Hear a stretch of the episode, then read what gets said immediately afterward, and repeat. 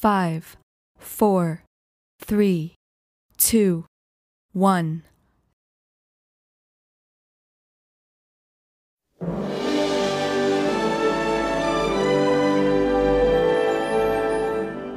This is William Friedkin. Vertigo is a film about obsession and guilt. The obsession kicks in from the very first notes of Bernard Herrmann's incredible music score, which is actually derived from Wagner's Tristan and Isolde. Uh, but Herrmann was such a brilliant composer of music. Uh, and he, he completely captured the tone and spirit of this film, and the film itself is inseparable from Herrmann's great score. The film stars James Stewart and Kim Novak. It's called Vertigo, and vertigo, of course, is what results from acrophobia, which is a fear of heights. And the fear of heights results in a kind of dizziness, uh, a, very, a, a not unpleasant dizziness, in fact, that's known as vertigo. The original title for Vertigo was From Among the Dead. And it's obvious that Hitchcock only used the novel as a starting off point.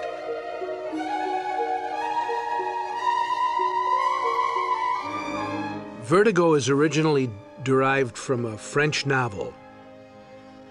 And it was, the novel was written by two uh, writers called Boileau and Narcejac, who were famous for having written the great uh, suspense horror film Diabolique.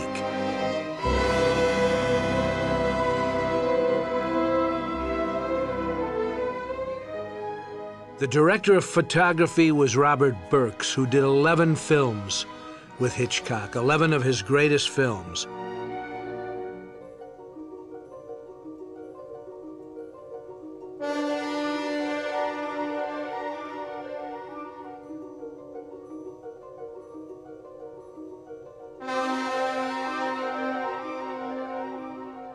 The editor was George Tomasini, who, um, starting with Rear Window, edited eight of the great Hitchcock films. Hitchcock loved to work with the same people. He believed in, in loyalty. Uh, the people he worked with, including Edith Head, who did the costumes, and Bernard Herrmann, who he did several scores with, uh, they knew what Hitchcock wanted.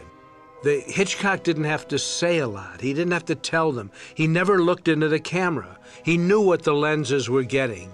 Herb Coleman, who was the associate producer, actually the line producer on this film, uh, had worked with Hitchcock many times. And Hitchcock could sit in his chair and let the whole let the crew do the film because they knew exactly how he would want to do it. This film opens with a, a rooftop chase over uh, the streets of San Francisco.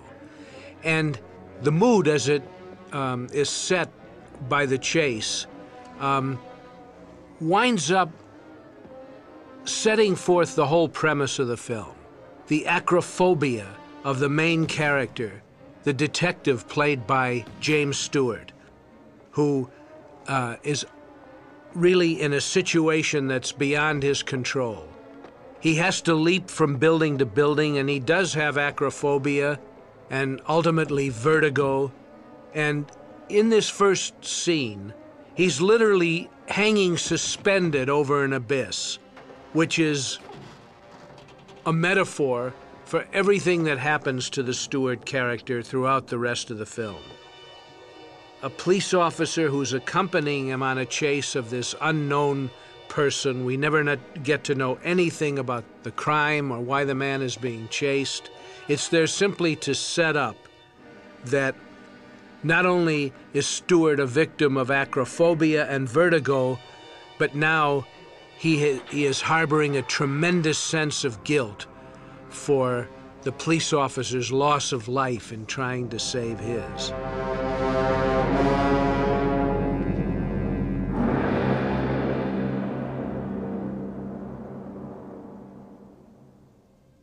The scene switches very quickly to the apartment of Stewart's one time fiance, now close friend, whose name is Midge. Midge is kind of a commercial artist played by Barbara Bel Geddes, and she's still very much in love with the Stewart character who's called John Ferguson, or his nickname is Scotty. Um, but she calls him John, and most of the people who know him well call him John. And in this particular scene, we see that Ferguson has gotten over his acrophobia for the moment by resigning from the police force uh, over the guilt as well. And he tells Midge that he doesn't know what he's going to do anymore, but he's certainly not going back to police work in case he encounters a situation like this one again. It's never made clear how he got out of that situation where he was hanging over the side of that very flimsy ledge. But this film, as with most Hitchcock films, are told from the point of view of emotionally disturbed people. The story itself, and I'll refer to the story as we as it goes along, but only peripherally because in a Hitchcock film the story is less important than the visual impact. There is no great concern for plausibility.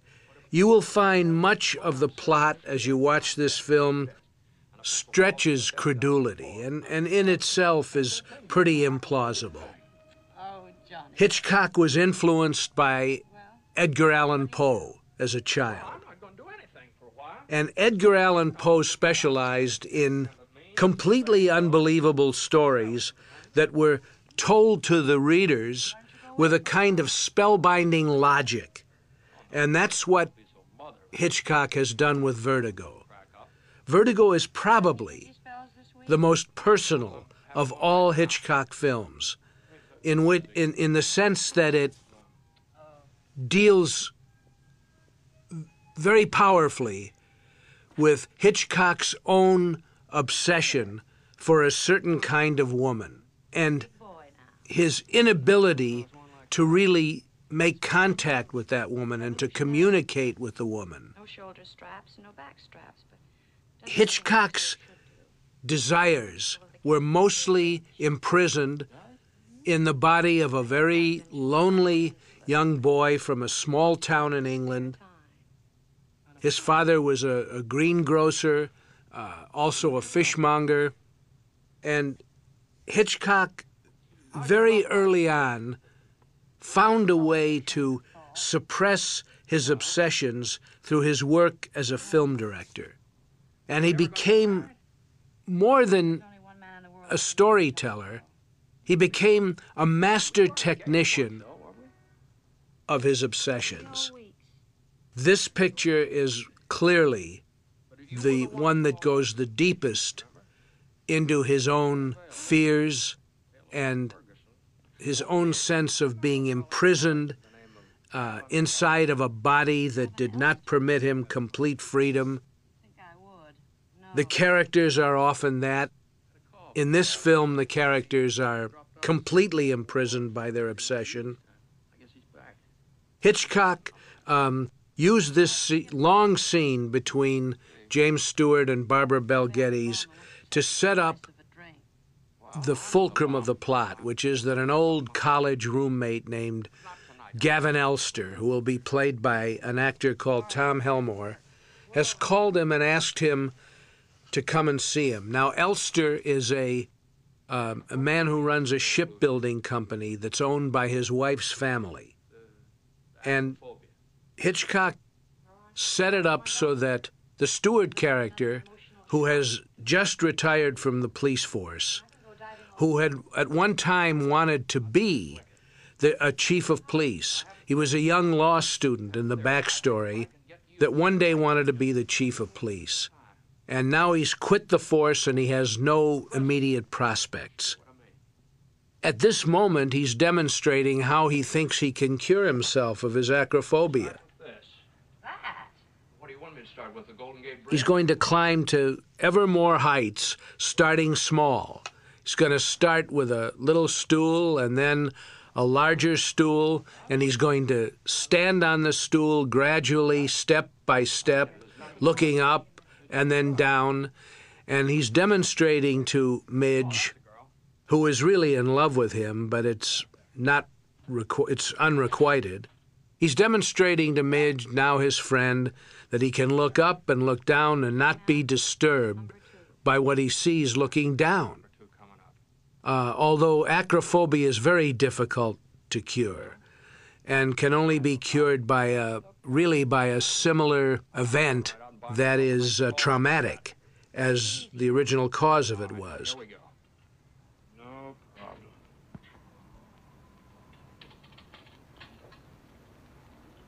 Ah, well, it's a cinch. Here, I look up, I look down. I look up, I look down.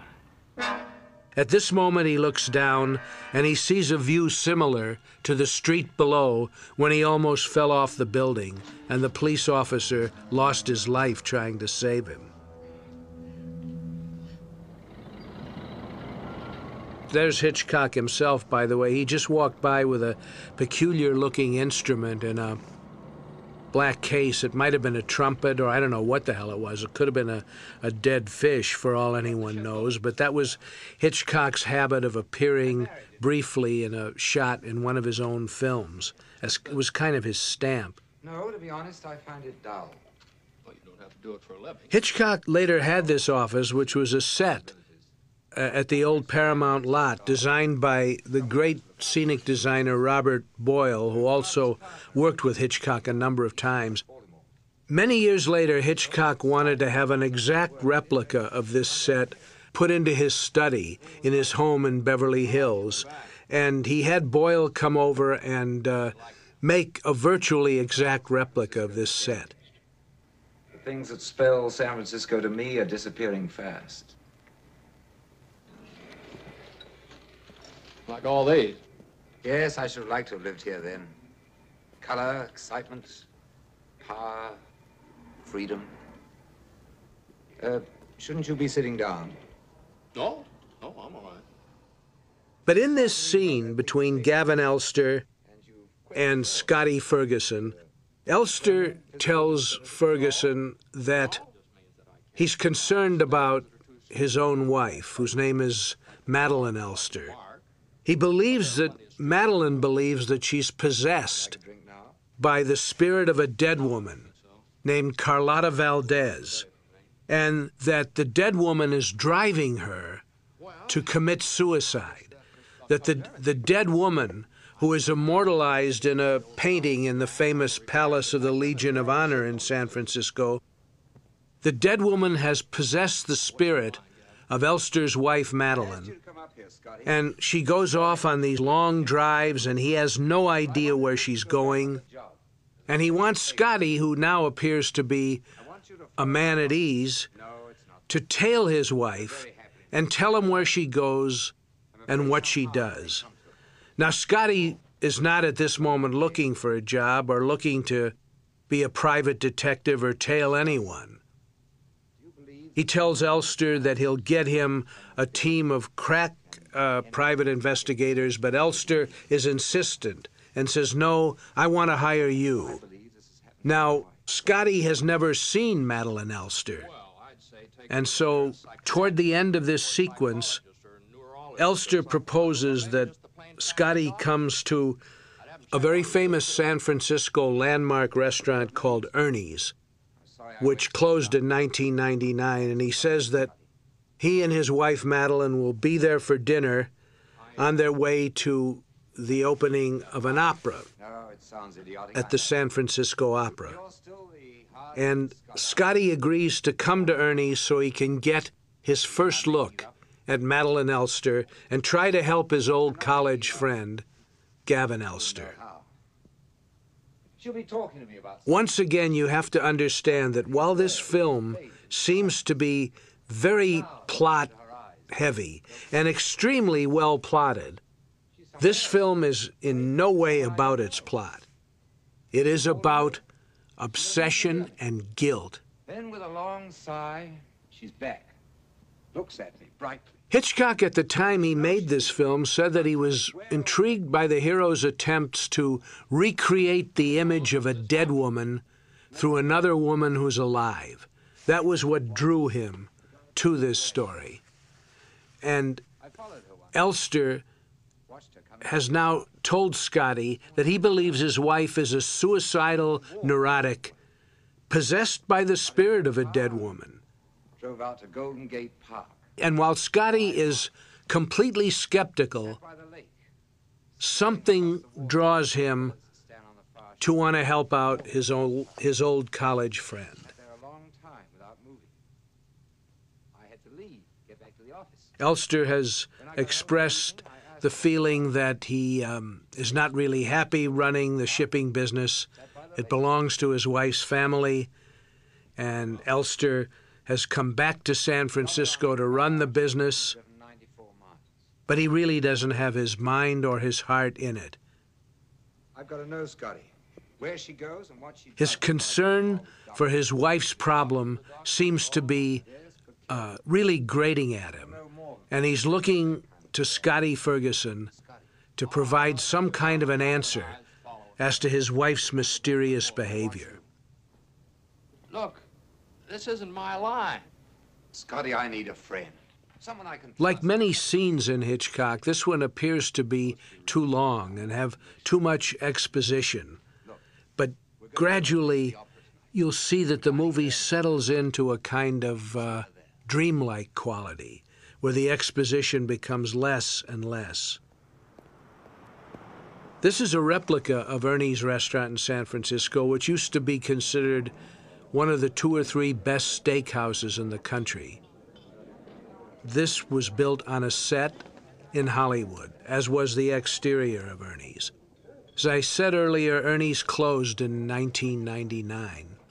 And in this moment, we see Gavin Elster in a corner or in a, in a booth toward the back of the restaurant, and Scotty Ferguson's first view of Madeline Elster is from the back. Hitchcock was often fascinated by the back of a woman's head.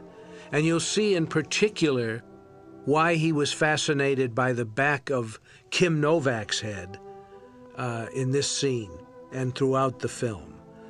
But his first look at Madeline Elster, played by Kim Novak, with a very prominent green satin collar, he first sees her almost framed by green and red.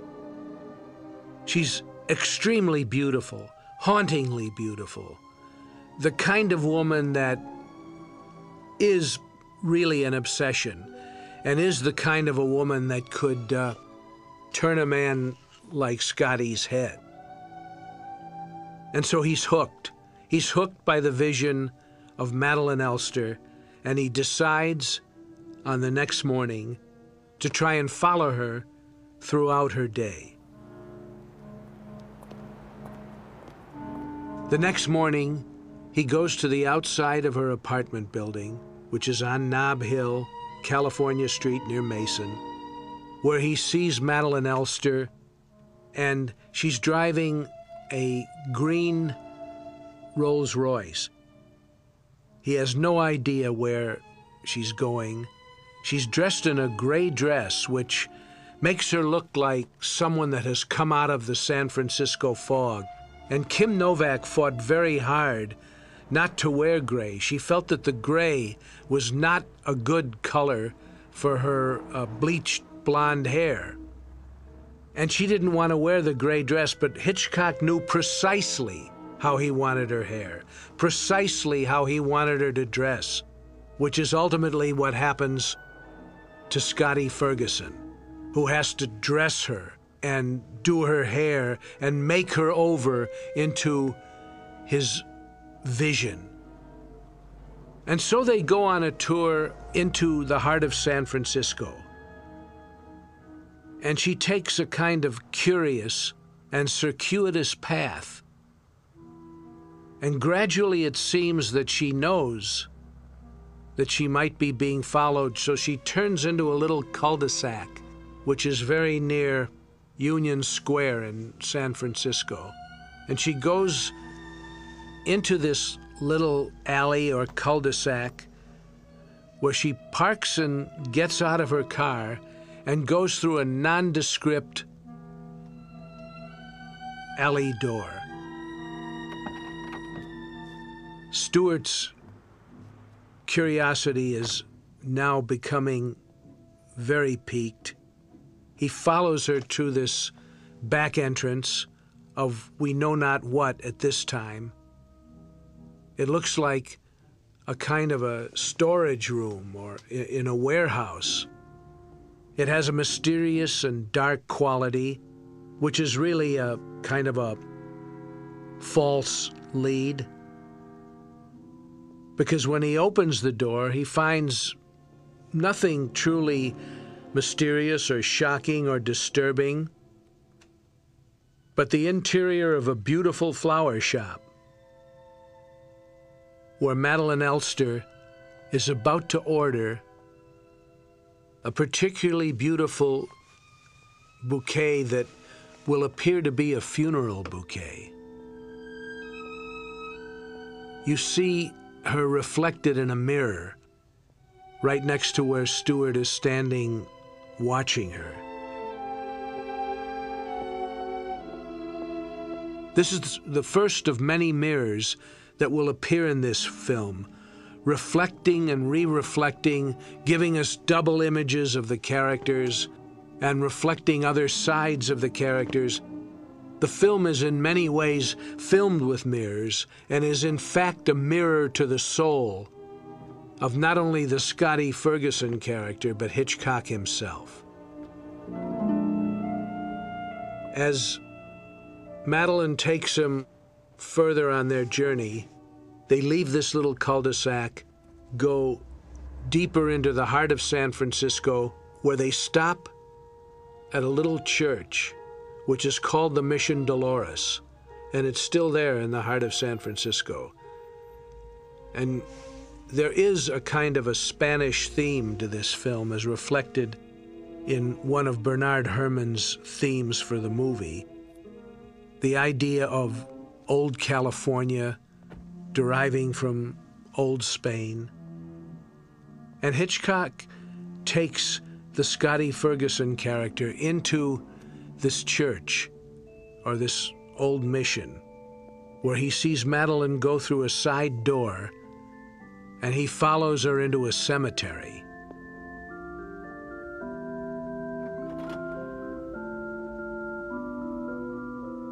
Some of the ideas in the, in the film reflect Hitchcock's own Catholic upbringing as a child in uh, a small town in England. The cemetery is, is shot in a very hazy, dreamlike manner. But because of the flowers and the plants, it's rather peaceful and beautiful. And Scotty sees that Madeline is standing near a gravestone, just staring at this gravestone, in effect, communicating with the spirit of the dead.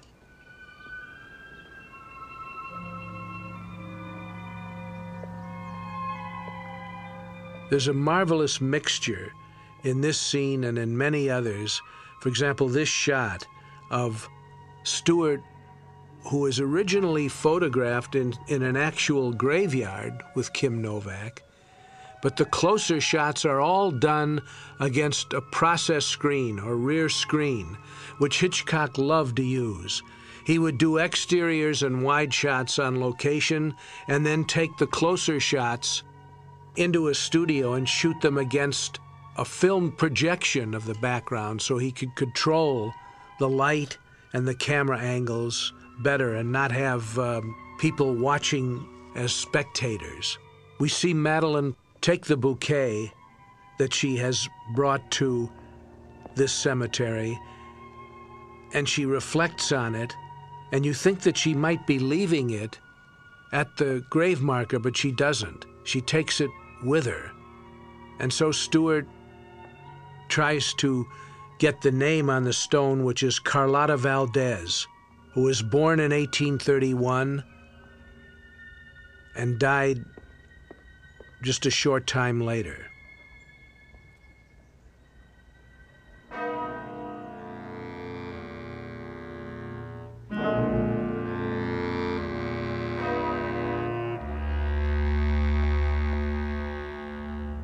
And the pursuit continues.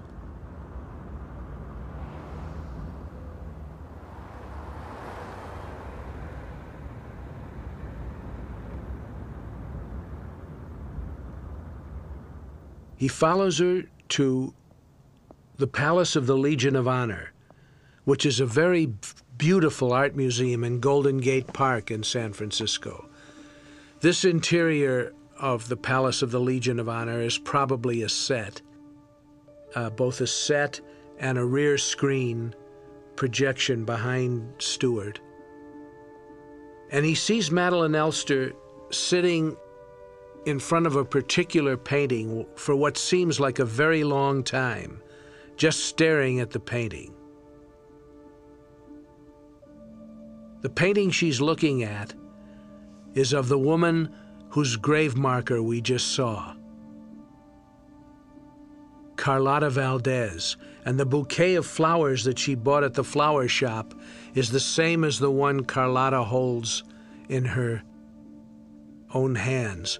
The swirl of Kim Novak's hairdo is similar to the swirl in the hairdo of Carlotta Valdez and also becomes a metaphor throughout the film from the very opening credits of the kind of spiral that leads someone down, the kind of dizziness that occurs through vertigo that leads you as though downward through a spiral over an abyss.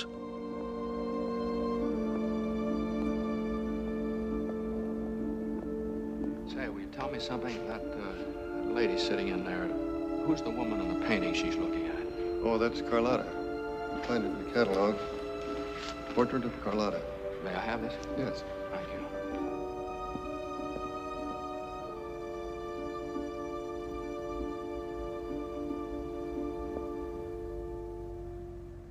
Eventually, Madeleine leaves the Palace of the Legion of Honor and continues Stewart on what seems to be a wild goose chase.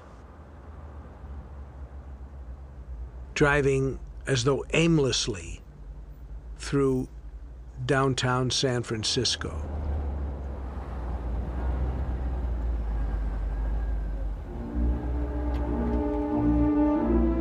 She comes to an old Victorian hotel. It's called the McKittrick Hotel, and this building actually existed. It no longer does. It was at the corner of Gough and Eddy Streets in San Francisco. Again, behind Stewart, there's a another Catholic church. The old Victorian building has great similarity to the mansion in Psycho that was the home of Norman Bates's mother behind the Bates Motel.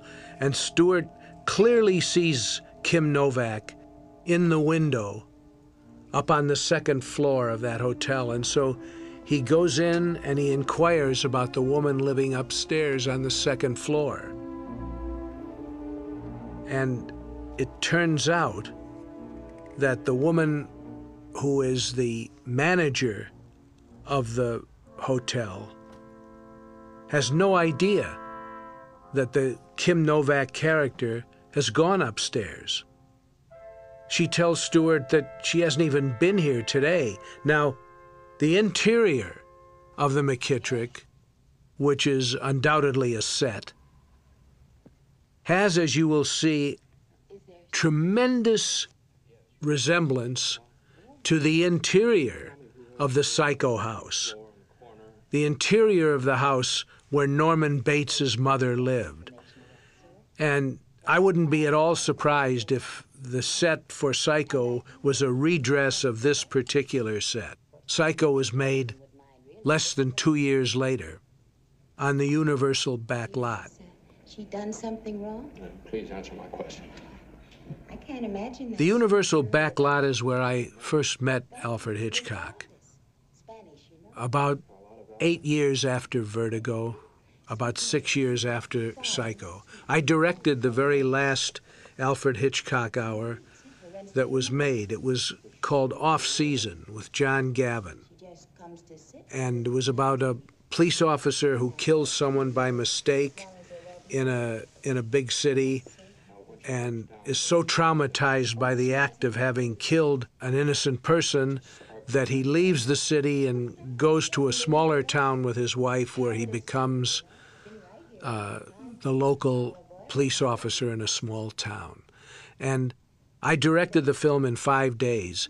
Hitchcock, uh, in in those days, would only come in and read his introductions off, off what we call an idiot card. It's where you had all your notes next to the camera and you just read them. Hitchcock would come in one day a week and read these notes, uh, which were his brilliant introductions to all the segments of the Hitchcock Hour. And I was a young man in my 20s who had never done anything on a soundstage, but had made a documentary film that impressed Hitchcock and his producer. And so they asked me to do one of the, as I say, the very last films for Alfred Hitchcock Presents. And I remember one day when Hitchcock came on the set, and he was introduced to me, and he held out his hand with his fingers sort of drooping as though I was supposed to kiss his hand rather than shake it. And I was uh, kind of put off by this, but I said, Oh, Mr. Hitchcock, what an honor it is to meet you. And he looked at me very critically and he said, Mr. Friedkin, usually our directors wear ties. And uh, I said, Oh, yes, well, I, I guess I forgot my. And he was off. He took off and he didn't uh, say another word to me at that time.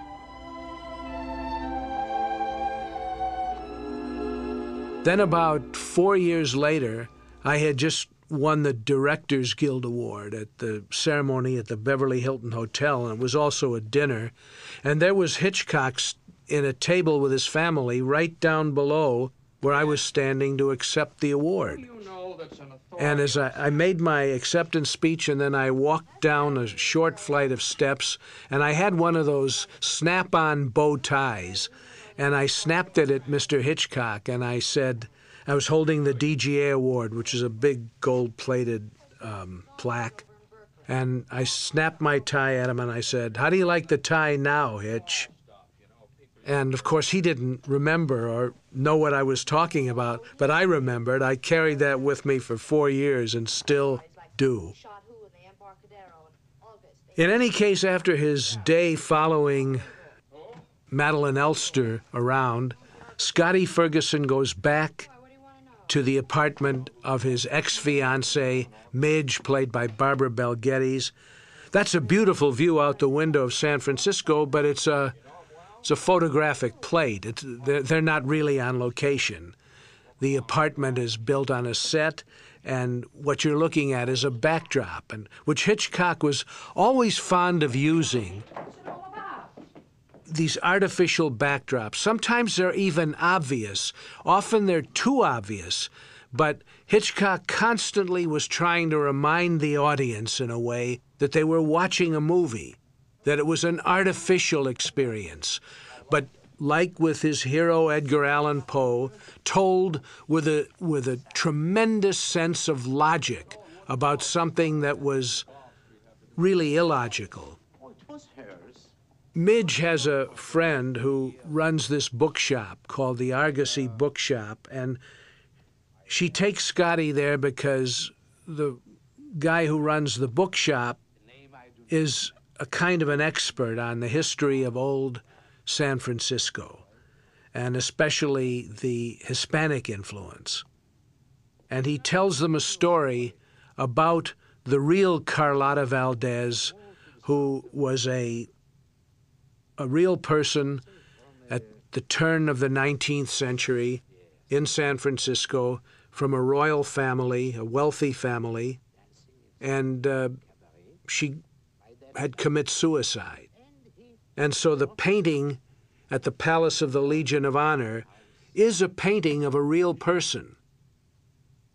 And somehow or other it appears that Madeleine Elster believes herself to be a reincarnation of Carlotta Valdez. And in this scene, the old owner of the bookstore tells Scotty and Midge the history of Carlotta. He had no other children. His wife had no children. So he kept the child and threw her away. You know, men could do that in those days. They had the power and the freedom. And she became the sad Carlotta. Alone in the great house, walking the streets alone. At this point, Hitchcock is trying to provide not only a logical base for this story, but a historic base. And it turns out that, in fact, this legend of Carlotta Valdez is really a part of San Francisco history.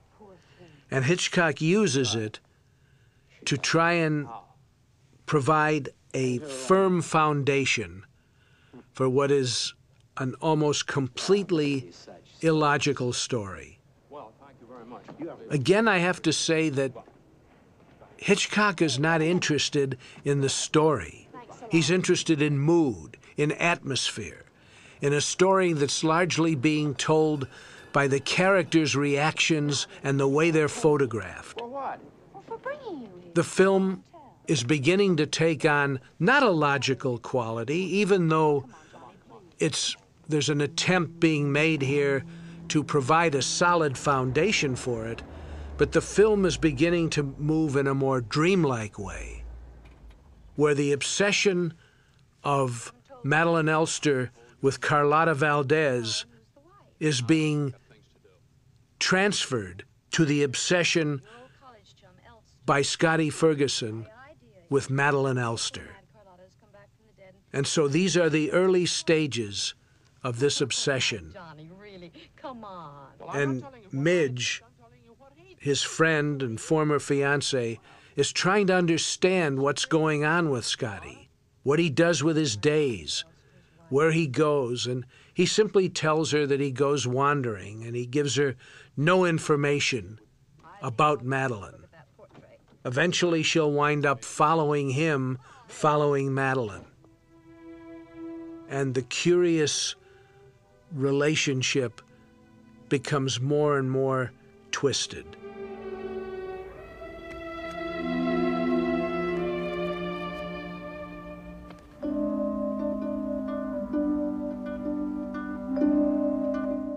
Scotty begins to wonder himself what it is that's overtaken him. Who is this Carlotta Valdez person whose portrait is immortalized in the museum? Scotty, good at your job. He begins now to freely associate Madeleine Elster with Carlotta Valdez. know where she'd lead. And he's bought totally into You notice the way she this does her hair? hook. You know, there's something else. He brings the catalog to Gavin Elster. Jewelry that belongs He explains to Gavin where his wife has been going wore them. They were 12 day after day, time after time. And it appears that Now when she's alone, he has reinforced Gavin Elster's notion first put to him, Scotty, that on and stares at herself in the mirror. his wife has become possessed by the spirit of a dead woman. Now, Carlotta Valdez was what? Your wife's grandmother? Great grandmother. No, the child who was taken from her, whose loss drove Carlotta mad into her death, is Madeleine's grandmother. And the McKittrick Hotel is the old Valdez home. Well, I think that explains it. Anyone could become obsessed with the past with a background like that. She never heard of Carlotta Valdez.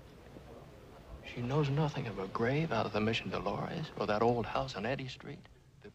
What Elster is not aware of is that Scotty himself is beginning to have strong emotional feelings for Madeleine. Well, how do you know all these things she And in the mind of Hitchcock, This is really a sort of an illicit relationship. Madeleine Elster is the wife not only of another man, but a man who was his old college friend. And so Scotty's desire for this woman is a kind of a is a kind of a sin. Boy, I need this. If Madeleine Elster is so fixated on committing suicide to join with the spirit of the woman she believes has possessed her, it now becomes Scotty's mission to try and save her from herself. She goes back to the Palace of the Legion of Honor on another day, a beautiful San Francisco day in Golden Gate Park, and stares again at the portrait of Carlotta Valdez.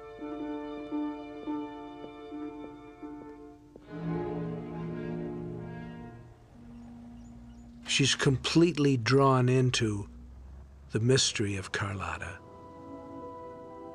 Again, she has the little funereal bouquet. And this time she leaves and heads further north up the coast and toward the Golden Gate Bridge. She comes into the old Presidio, which was a military base, and you can go through the Presidio to a place called Old Fort Point, where they are now, which leads you to a ground level view of the Golden Gate Bridge.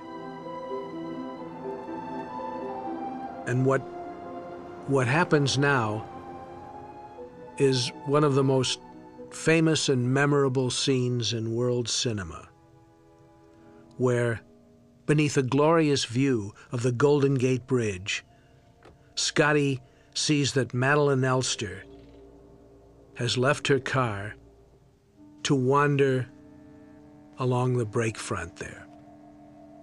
Now, this is an actual place. That's not a rear screen projection, although the, the shot of James Stewart is a rear screen projection. They would first go out to the locations and shoot the long shots like this, and then they would come back in and recreate a portion of that view, that magnificent exterior, on a soundstage so that Hitchcock could do his close ups more easily and light them more carefully and without the watchful eyes of a group of tourists.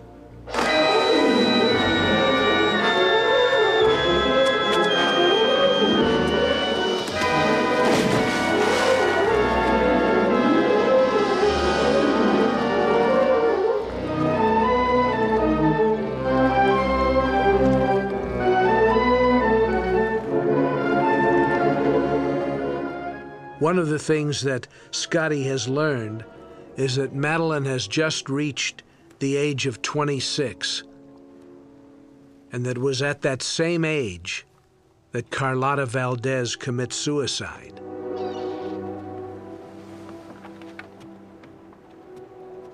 He saves her life, and he brings her home to his apartment overlooking Coit Tower and Telegraph Hill.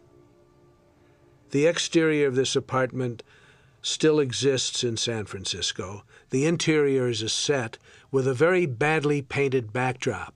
The lamp is painted on the backdrop. Sometimes it's painted on, sometimes it's painted off. But again, Hitchcock had to know and not really care that the audience could tell they were looking at a painting of a backdrop, not an actual location. There's nobody on the streets out there. It's a it's a large photograph. And again, it's Hitchcock's attempt to sort of nudge the audience into realizing that this is a film and that they're being manipulated. And he loved to manipulate the audience more than anything. It was the thing that most concerned Hitchcock. No, it- it's all right. Yeah, I'll call you back. Yes. Yes. You all right? It becomes clear in this moment that Scotty has had to undress Madeleine. Her clothes were dripping wet. He had to take them off and he put her into his own bedroom. And we now realize that he has seen her nude body. But it's done, of course, uh, very subtly by Hitchcock. Hitchcock, as a stylist, is interested in pure suspense, pure cinema. There's never an attempt in a Hitchcock film to present so- something as complete reality.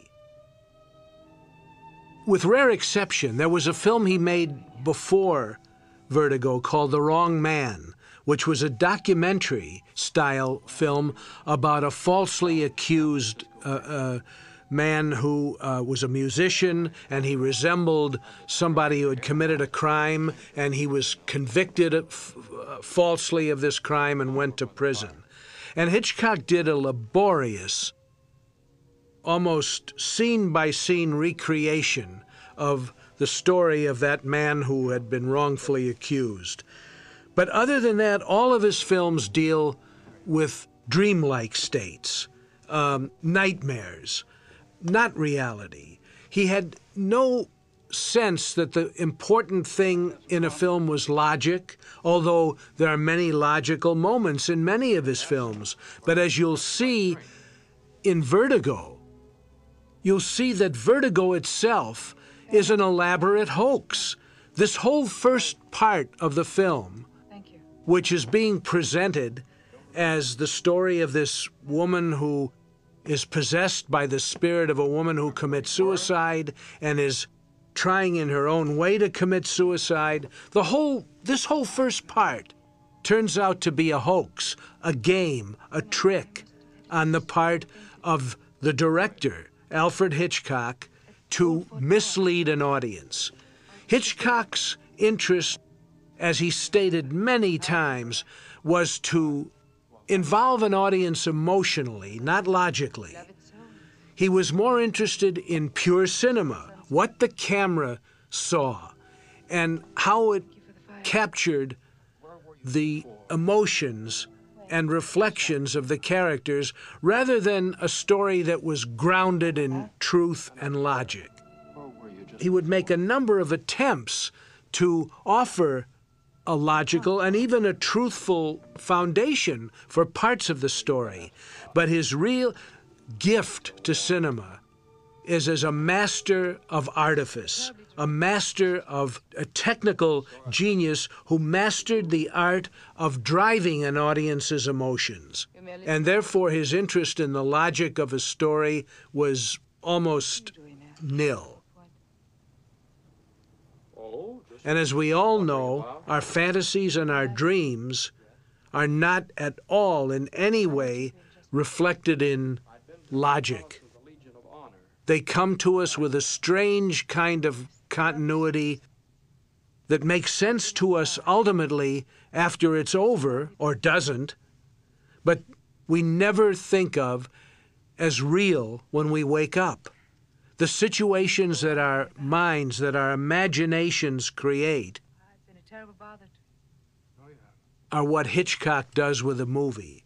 And no film is more of a dream that becomes a nightmare than Vertigo.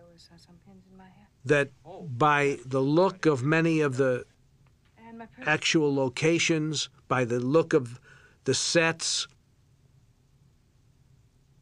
appears to be something real, but is ultimately just a background for a fantasy.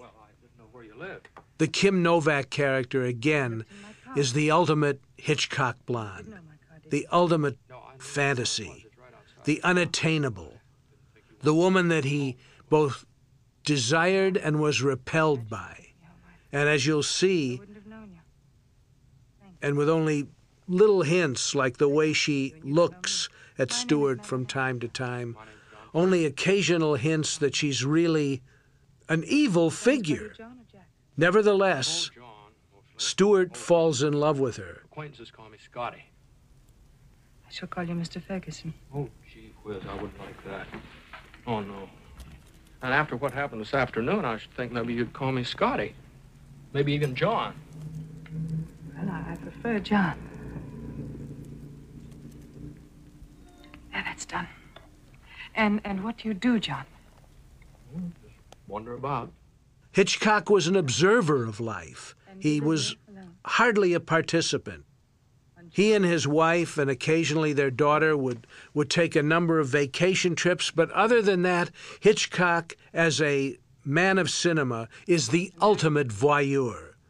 Watching people's emotions, creating their emotions, and then watching them, offering almost no comment about them. I mean, Hitchcock does not sit in judgment of any of his characters, ever. No, it's never happened before. Oh, I've, I've fallen into lakes out of rowboats when I was a little girl. I even fell into the river once trying to leap from one stone to another. But I've never fallen into San Francisco Bay. Have you ever before? No. it's the first time for me, too. Here, I'll get some more coffee.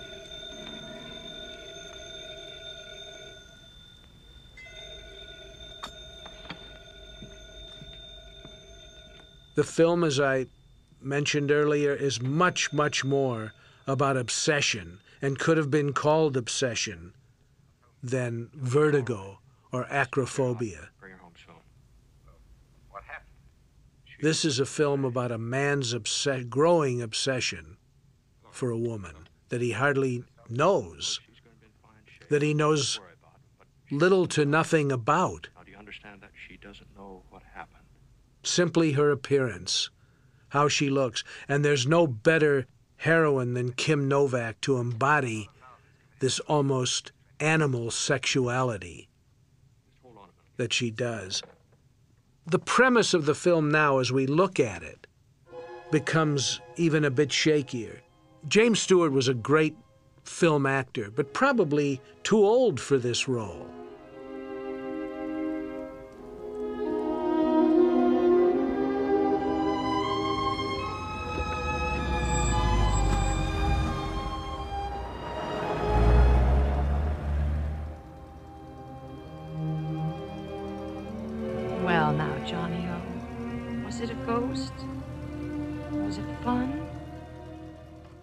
See that Midge, Scotty's girlfriend, has been following him and has observed that Madeline Elster came to Scotty's apartment.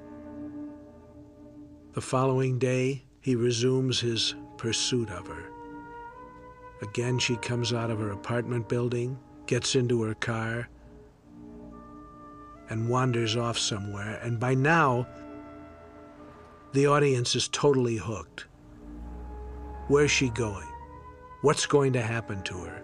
She tried unsuccessfully to commit suicide. What's next?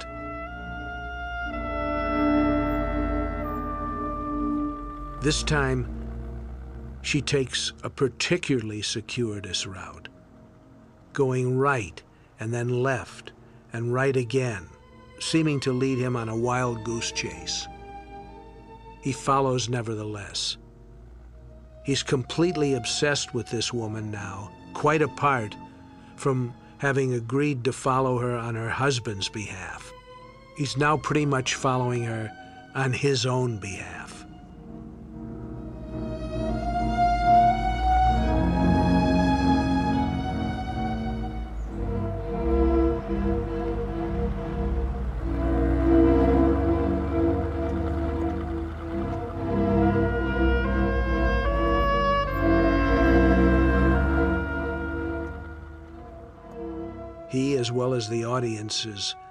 Confused at this time as Hitchcock takes him on a kind of a magical mystery tour through the streets of San Francisco. It seems that she's heading down again toward the bay. but in fact, she's turning away from the bay. And she's arrived through this circuitous route back at Scotty's own apartment, where he's followed her and sees that she puts an envelope under his door. All of this is, of course, a hoax on her part to lead him further into a web.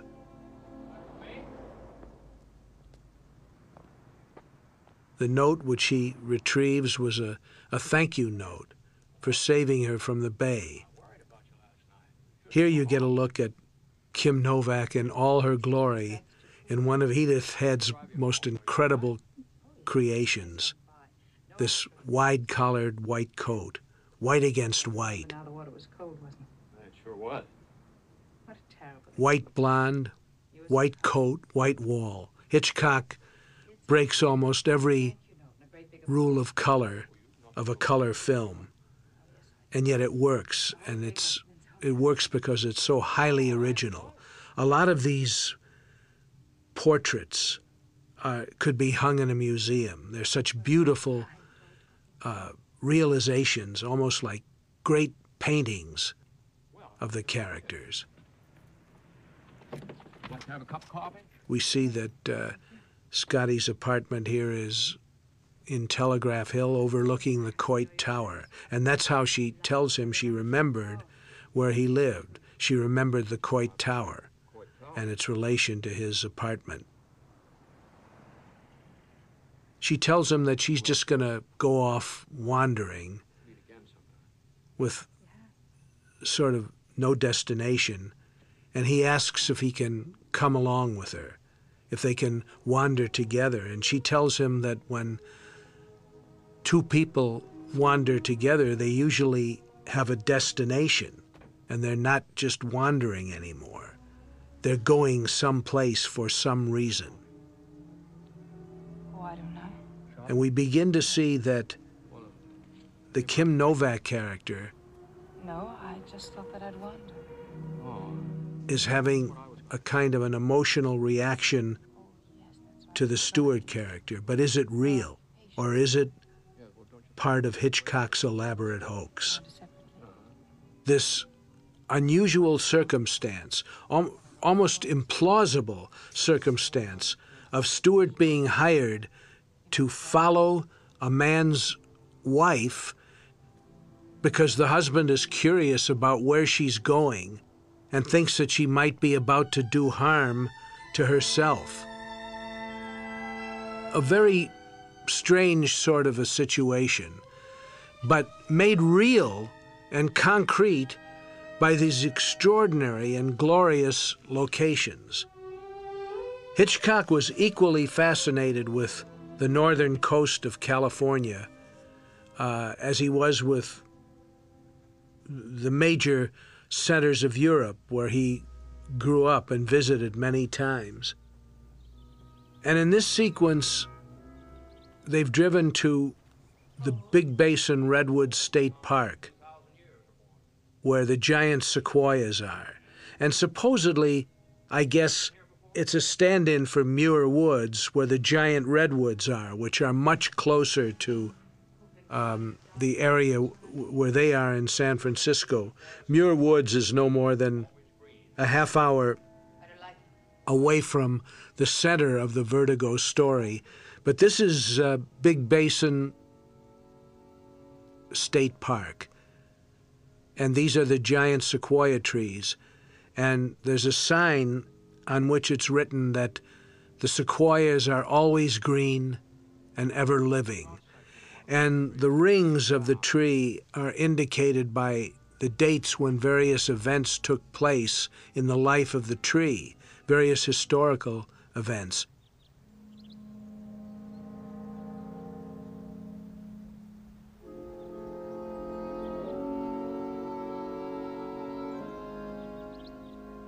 And at one point, Madeleine gestures to a spot on the tree rings and says, Here I was born, Here I was born, and here I died, and there I died.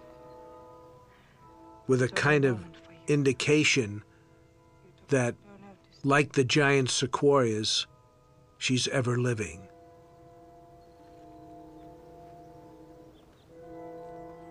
At this point, you could be watching a dream. Your own dream, this character's dream, everyone who has been captured by vertigo enters it slowly as though entering into one's own dream or nightmare. And that's what's happening to the character of Scotty, too. His movements become slower. The shots slow down, the pace. He loses Madeleine only to find her again. He's drawn closer and closer to the mystery of this woman while understanding nothing about what's going on with her. Madeleine, where are you now? Here with you? Where? Those trees? Have you been here before? Yes. When? When were you born? Long ago. Where? When? Tell me. Madeleine, tell me. No. Madeleine, tell me what it is. Where do you go? No, I what can't takes you tell away? When you jumped into the bay, you didn't know where you were. You gasped, but you I didn't know. jump. I didn't jump. I fell. You Why told did me you I jump? fell. He has fallen in love Why did you jump? What was there? with told you to jump. a vision, What? What? possibly Please don't ask. A vision of his own dreamlike conjuring.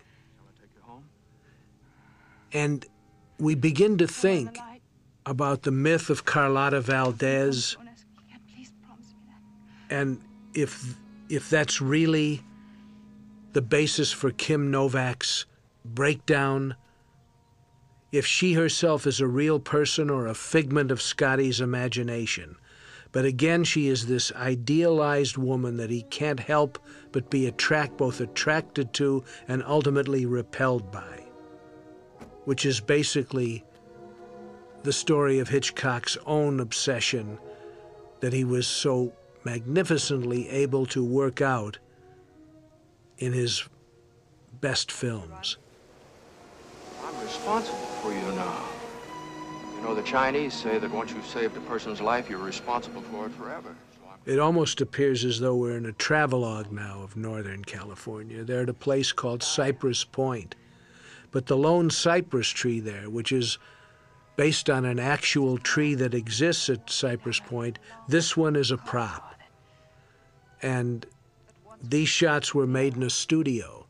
And the background is simply uh, background projection of a location. And the characters are matched against these filmed backgrounds in a studio. Now, at this time when this film was being made, Italian neorealism had been recognized as a great cinematic style. The Italian neorealists had strongly influenced American filmmakers, as did the French New Wave. And they were shooting films on location, sometimes using uh, scenes that were not lit at all or badly lit, but were in fact on location. Hitchcock wouldn't even bother to to try and do a film completely on location like that. So again, an audience that was schooled in the um, techniques of cinema could see that this is a rear screen background and not a realistic place. And again, this is not something that bothered Hitchcock because Hitchcock's philosophy was wherever he took the audience, the audience would go there and be very pleased to be there. And so he was using all of the elements, all of the techniques of cinema that he knew and understood perhaps better than any other filmmaker who ever lived. And so, in watching the dream or the nightmare play out in vertigo, only the purest cinema disciple is disturbed by the artifice that they're looking at. And the idea of logic and reality just doesn't really exist anymore. We're caught up in this dream. We ourselves are the participant in this story. It's almost voyeuristic. Hitchcock has turned the audience into rooms full of voyeurs. Here's this incredible moment where the waves break and the music breaks and the two lovers kiss in one of the most passionate kisses that Hitchcock ever photographed. And this was Hitchcock's real gift to make voyeurs of all of us.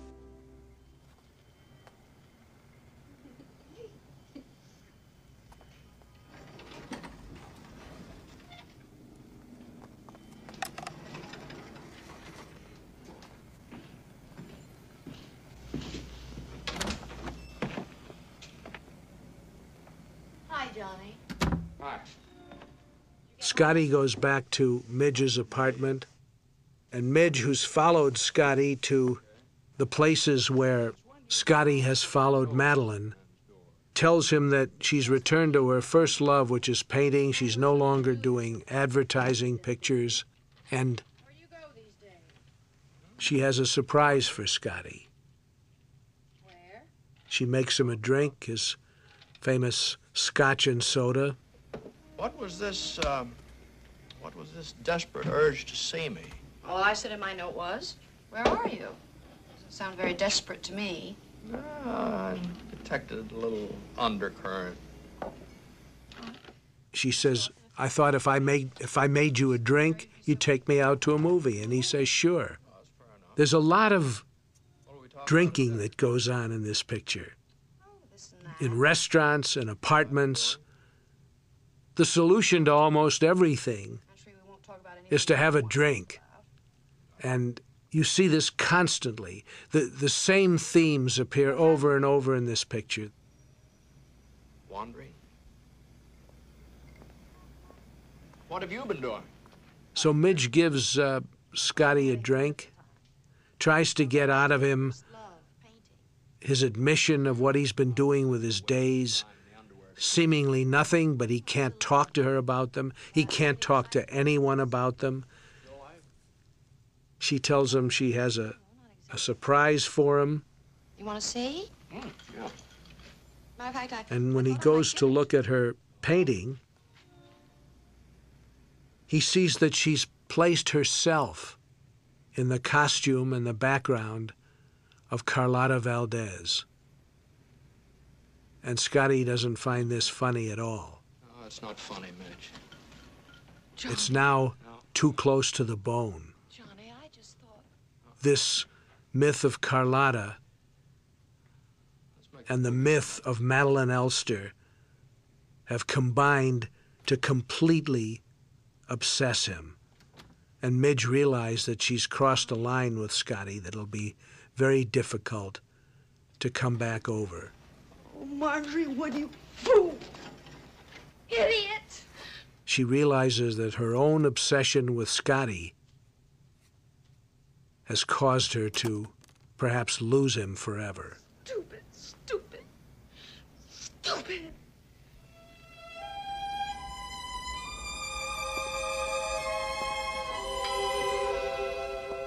we see a, a very haunting shot of Scotty, probably played by a double here, because we never really see Stewart wandering around Union Square at night.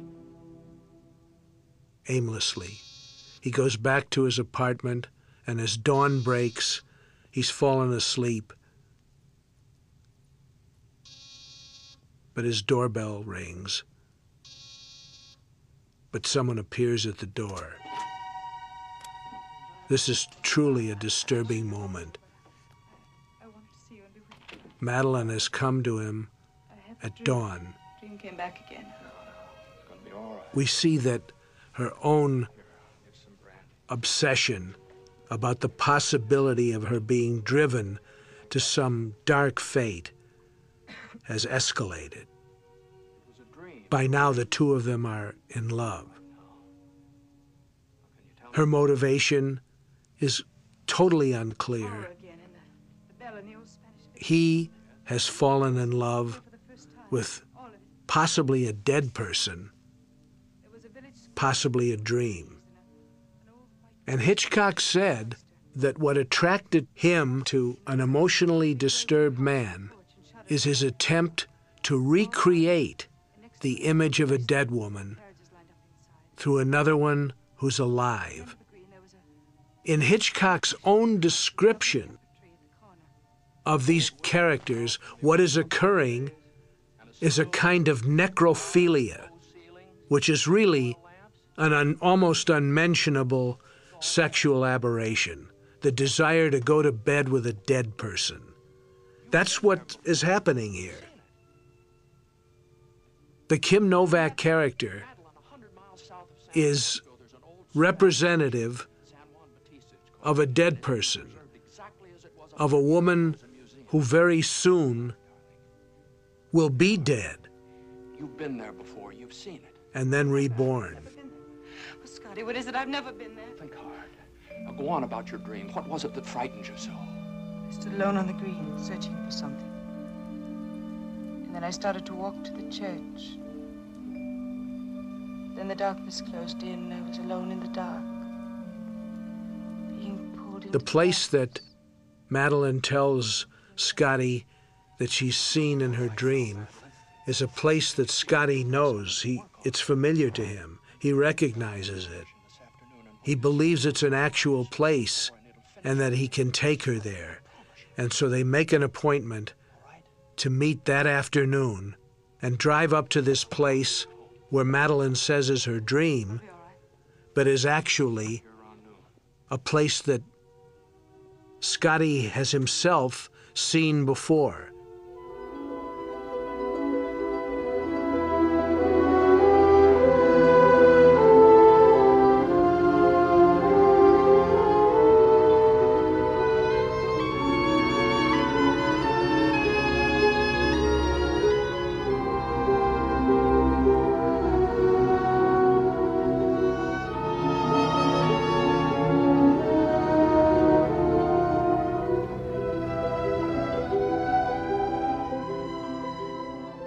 It is again an actual um, location. It's about 100 miles south of San Francisco on the coast.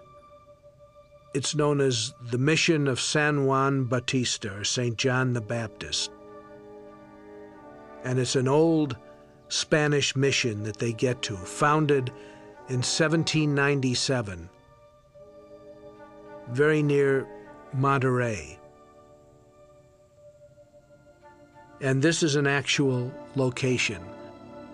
It has a remnants of an old town, a courthouse, a stable, and the mission itself. Scotty takes Madeleine into the stables to show her that the place that appeared in her dream is a real place that undoubtedly she's seen before. And he's trying to make sense out of her dream but understand this her dream isn't real. Again, this is part of the entire first part of this film. Well over an hour into the film itself has all been a hoax. Kim Novak is amazingly effective here as a woman who seems to be wandering around in a dream world uncertain of who or what she is or what's in store for her, while Scotty tries to show her that the gray horse that she saw in her dream was just this sort of um, replica of a horse, that the location she described is a very famous landmark on the coast of California, and not simply a place in her dreams where she is slated to die.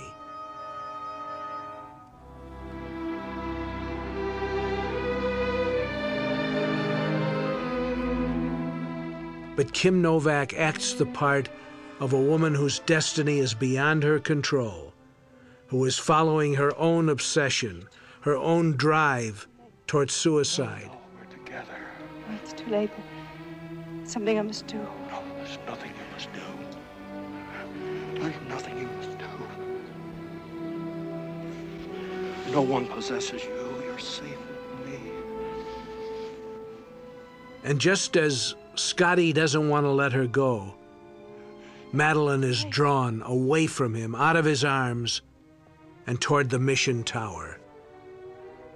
Hitchcock here has created a tremendous sense of unease, both in the part of his characters and the audience. We know that something dreadful is going to happen. We, we're not sure quite what, but very shortly it will occur to us before it occurs to the James Stewart character. You believe I love you. Yes. And if you lose me, then you'll know I. I loved you and I wanted to go on loving you. He begs her not to go alone into this tower because he knows that she believes this is the place where she'll die.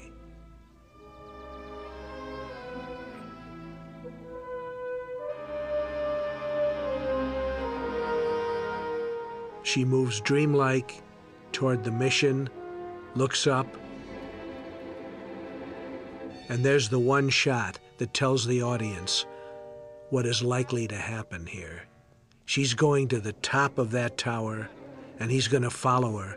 But now we remember that he can't go to a high place, that he still has his fear of heights. And in this sequence, Hitchcock dramatizes his acrophobia. He dramatizes it with a shot that was made with a miniature, looking down from the interior of the tower. That's a miniature, and the camera is both dollying back while it's zooming in.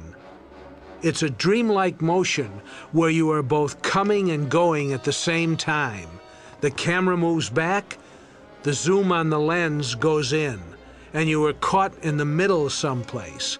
And as Madeleine goes to the top, Scotty can't follow her and he sees her body dropping from the top down to the stones below. And she's fulfilled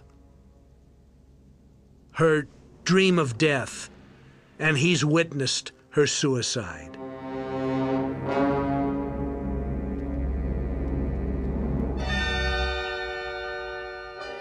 Along with everything else, his sense of guilt kicks in, and he realizes that he himself is in some way responsible for her death, and he is further drawn into the position of a man hanging over an abyss.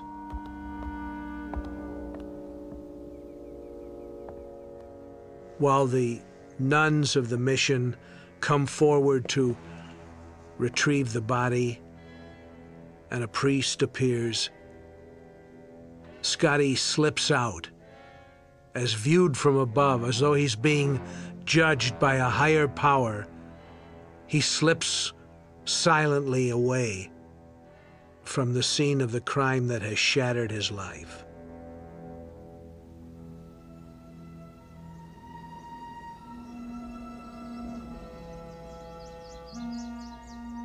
There's a long sequence here of a coroner's inquest where the coroner lays out for the local selectman the situation as he understands it, repeating in clear, logical terms what we've seen as a kind of a dreamlike situation.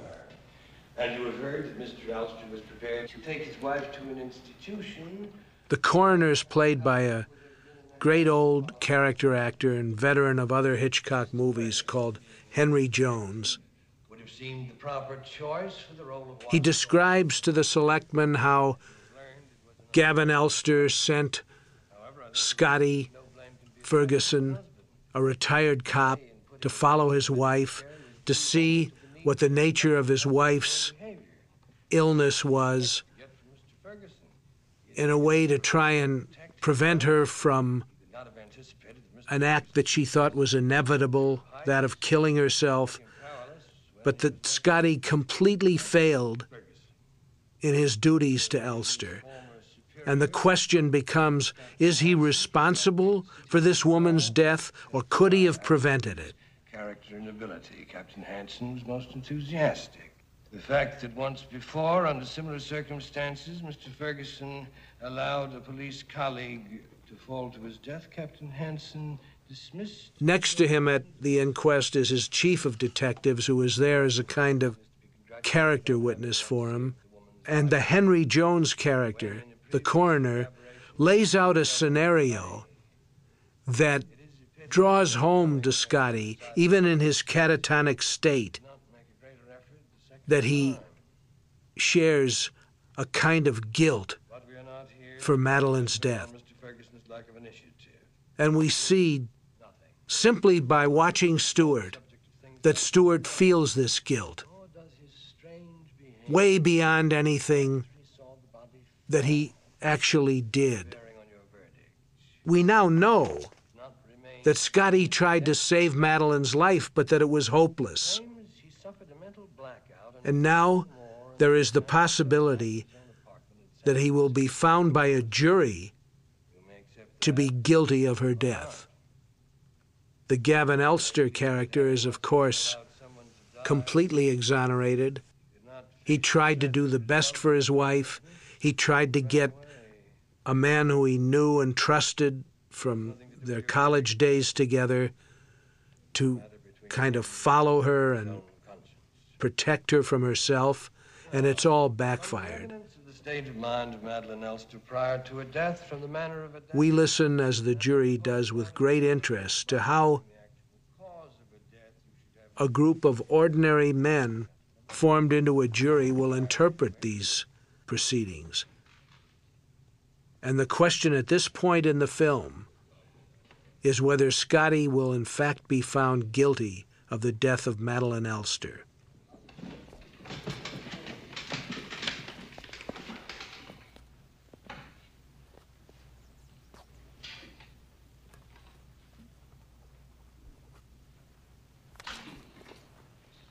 We've reached a verdict. Thank you. The jury finds that Madeleine Elster committed suicide while of unsound mind.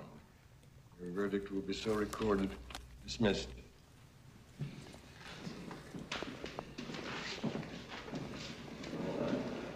All right, Scotty, let's go. Mind if I speak to you for a minute? Oh, go ahead. Elster takes Scotty aside and tells him that he's leaving San Francisco. He's leaving the shipbuilding business. He never liked it. He's going to Europe. He's sorry he got Scotty involved with this. Scotty is too blown away to understand what he's being told. He has now, for the second time, been a victim of his own acrophobia and having caused the death of somebody else as a result of it. Is there anything I can do for you before I go? This is the end of the first part of Vertigo. The next part is almost another movie. And the great technique that Hitchcock has managed to bring about is pulling these two parts together into a whole in which part two, while confusing us at first, provides a kind of quote, logical, unquote, explanation. Scotty goes back to see the grave in the old cemetery now, and it's Madeleine's grave.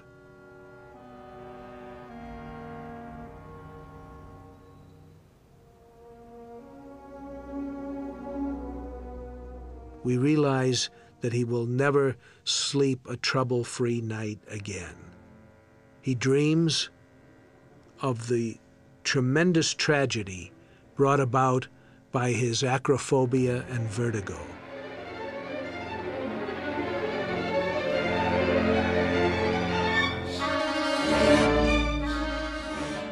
He gets certain clues that don't really come together for him in this nightmare of what has happened, the elements that set apart brought about the tragedy. The necklace of Carlotta Valdez, the beautiful brooch that will later become so important to this story. As he wanders through his nightmare, so he wandered through this last adventure leading to the death of Madeleine, through a cemetery, into the empty grave that she thought about, that he said was nothing but a nightmare. Now he shares this nightmare, and in his fantasy, his vertigo, is an image that becomes indelible in his mind and in the minds of the viewer of this film. At this point, there's only one place for him, and that's this kind of psychiatric nursing home. Mozart. Wolfgang Amadeus. I had a long talk with a lady in musical. Midge comes to see him, tries to cheer him up, brings him some Mozart music. He can't relate to her or to anything that's going on around her. She's his ever loyal friend who stays with him, who loves him, but is helpless at what's become of him. She's trying to get some answers too as to the terrible twist that his life has taken, the spiral of which he's become a part, that has, at this point in the film, destroyed his life. It shuts off automatically.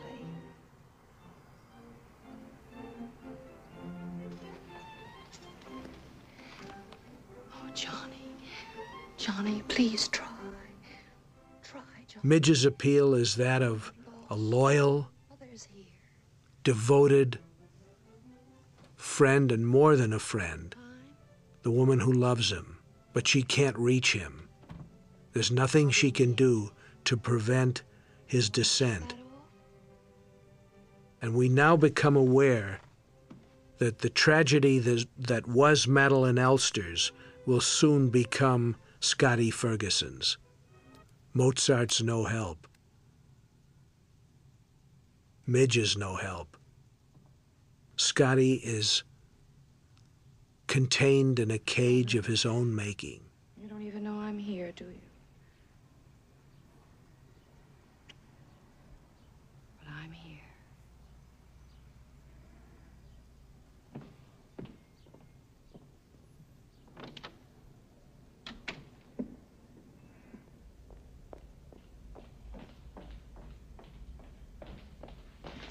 Nurse, could I see the doctor for a moment? Doctor, Miss Wood. Won't you go in, please? Yes, Miss Wood. Doctor, how long is it going to take you to pull him out of this? Midge goes off to see the psychiatrist who runs the hospital, and she learns from him that only another emotional shock can cure something like Scotty's acrophobia. I can give you one thing. He was in love with her. Oh, that does complicate the problem, doesn't it? And I can give you another complication. He still is. And you want to know something, Doctor? I don't think Mozart's going to help at all.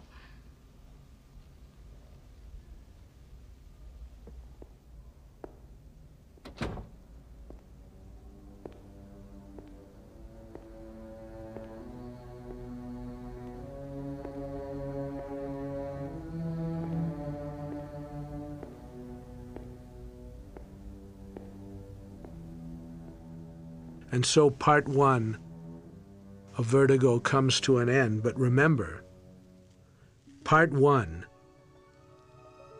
was simply a hoax, as you're soon to discover. I tell you that knowing that you haven't come to the end of it, or you've probably seen it if you're listening to this commentary, so you know what's coming. But Hitchcock would want you to know that as well, because he's soon going to tell you that everything you've seen is a hoax. Scotty goes back to the apartment building where he first saw Madeleine, and he sees her car. It is, in fact, her car. He sees a, a blonde woman coming out who's going to drive the car. But he finds out that this woman is much older than Madeleine was, and that she, in fact, bought the car from Gavin and Madeleine Elster before they moved out of San Francisco. Beg your pardon? Why, I, I bought it from a man who used to live here in this apartment building, Mr. Gavin Elster. I bought it from him when he moved away. Oh, you knew him. And his wife, the poor thing. I didn't know her. Tell me, is it true that she really... I'm, I'm sorry.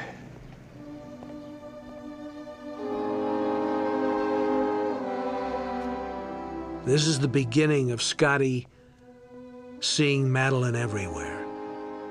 He goes back to the place where he first saw her, Ernie's restaurant. Again, this is a set, the exterior and the interior. Scotty's drawn back to these places as we are drawn back to a recurring nightmare. What is he doing there?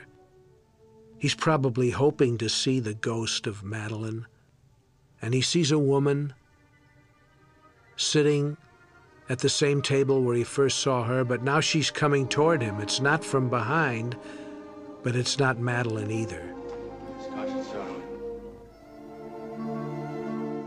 Any well dressed and attractive blonde woman that he sees retracing the steps of his journey toward Madeleine reminds him of her. He sees her over and over again, both in dream and in these places. He sees the bouquet of flowers that Madeleine bought that she let fall into the San Francisco Bay.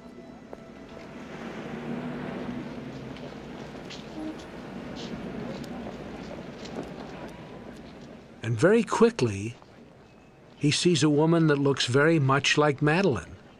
She's wearing a green dress now, and remember the first concrete image that he saw of Madeleine, she was wearing green.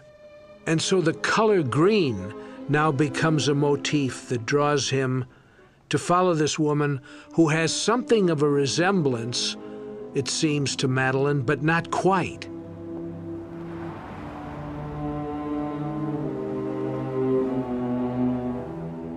He follows her to a place called the Empire Hotel, which still exists in San Francisco. It's now called the New York Hotel. It's at 940 Sutter Street. That's the actual location. There's Stewart in front of a filmed backdrop, and he sees this new woman who looks like Madeleine again in the second floor of an apartment building, not the McKittrick, but the Empire. And he follows her to the floor where he believes she's staying. It's become clear that the Scotty Ferguson character, played by James Stewart, is completely possessed by the spirit of Madeleine Elster what happens to an audience when they see the film for the first time at this point is the audience knows that this is Kim Novak, that Kim Novak played Madeleine, and now she's playing this new woman called Judy. But what is Judy Barton's relationship to Madeleine Elster? They're played by the same actress, but now she speaks with a different voice. Well? What is it? I ask you a couple of questions? What for? Who are you? My name's John Ferguson. Is this some kind of Gallipolis? Oh, no.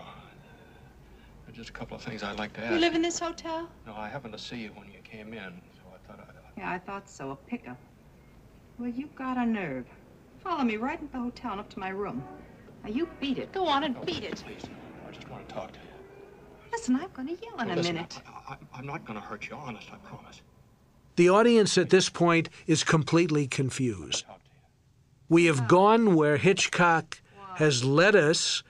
We're happy to be here, but we're confused. What relation is this woman, Judy Barton, to Madeleine Elster? The coincidence of Scotty seeing her so quickly after the inquest is remarkable. But he tells her that she reminds him of someone, and he he's drawn to her, and we see how drawn he is to her. You don't need words in this scene to understand what's going on with him. With her, you have no You idea. don't look very much like Jack the Ripper. What do you want to know? I want to know your name. Judy Barton. She acts completely the innocent in front of Scotty. She doesn't know who he is or why he's followed her up here or what he wants from her. But he tells her that she reminds him of someone. And in the original novel, From Among the Dead by Boileau and Narcejac, this mystery continues until the very end of the book. My gosh, do I have to prove it? She shows him her driver's license, showing him proof that she's Judy Barton All right, mister, Kansas. from Elvira, Kansas. Judy Barton. She works at Magnin's, which is a real was a real department store in Union Square in San Francisco. She's lived in this apartment for 3 years. Found Kansas boring and came to San Francisco for adventure. And she has visible proof that she is who she is. Here's the mirror again, reflecting her double, but not him. And we, we have the knowledge that he doesn't. That this is the same actress who played the dead woman.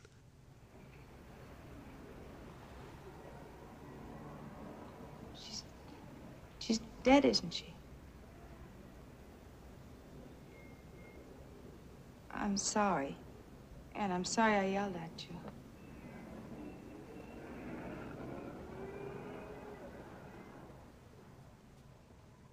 He sees photographs of her parents in, in Kansas. Her father's standing outside of a hardware store with his name on it, Barton Hardware. That's her mother on the porch of their house. So she's clearly not Madeleine Elster. And as you will soon find out, she is not Madeleine Elster. Will you have dinner with me? Scotty, by way of apology, but more by way of obsession, invites Judy to have dinner with him that evening. For some strange, inexplicable reason, again defying logic, Judy agrees to have dinner with Scotty. Would you do that with a guy who followed you up to your apartment off the street?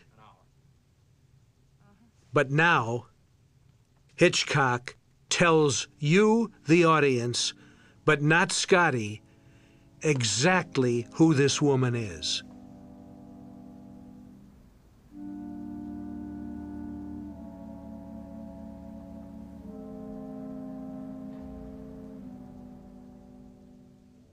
Through a, a flashback that she envisions, we see that indeed she did go up into the mission tower, followed by Scotty. That she indeed went up the stairs. That he experienced his vertigo. But he couldn't follow her all the way up. And as she went up through a trap door, Gavin Elster threw his real wife out the window of the mission to the steps below while he and Judy hid in the shadows and waited for Madeleine's body to be claimed, and then they drove away. So you now know, the audience knows at this point in the film, that Judy Barton and the so called Madeline Elster are the same person. And this is Hitchcock's definition of suspense. The Hitchcock definition of suspense, as he stated it, is take a situation where two people are having a conversation at, let's say, a dinner table. And the conversation goes on for five minutes. And then at the end of the conversation, a bomb goes off. blowing them both up. Now, the audience is shocked, but there has been no suspense. The five minutes of conversation has been boring leading up to the bomb because the audience didn't know that the bomb was there.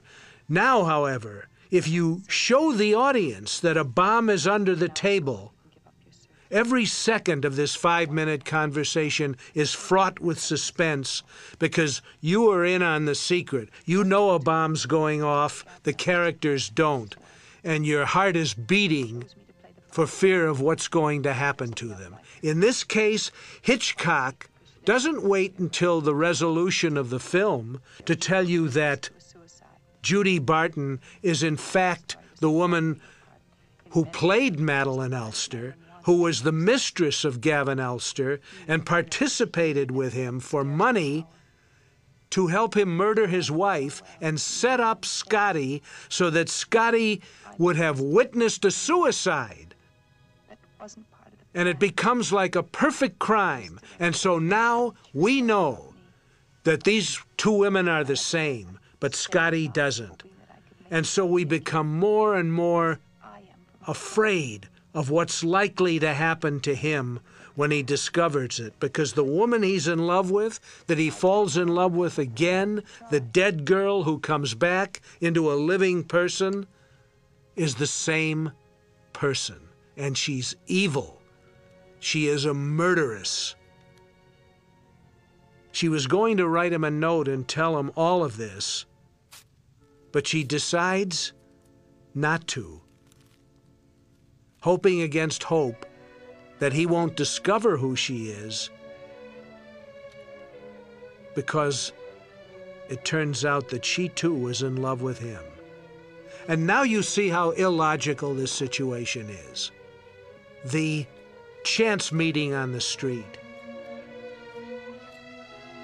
Scotty seeing Madeleine everywhere very quickly becomes concrete that he actually sees her again, still in San Francisco. Why wouldn't she have left town? Why is she living in an apartment building very near to where he lives? How is it that he has so quickly discovered her again? Doesn't know who she is, but she knows who he is. He continues to see images of Madeleine even in other women, and Judy Barton now knows how deeply he loves her and is obsessed by her.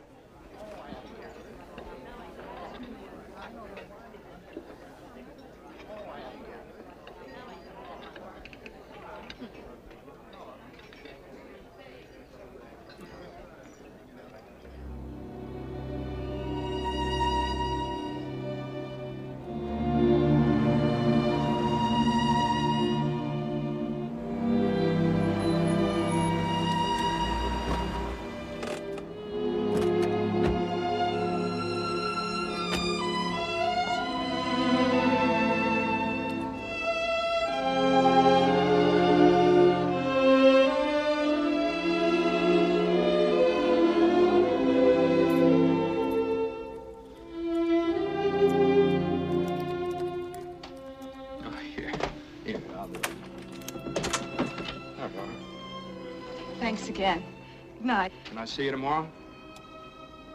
Tomorrow night?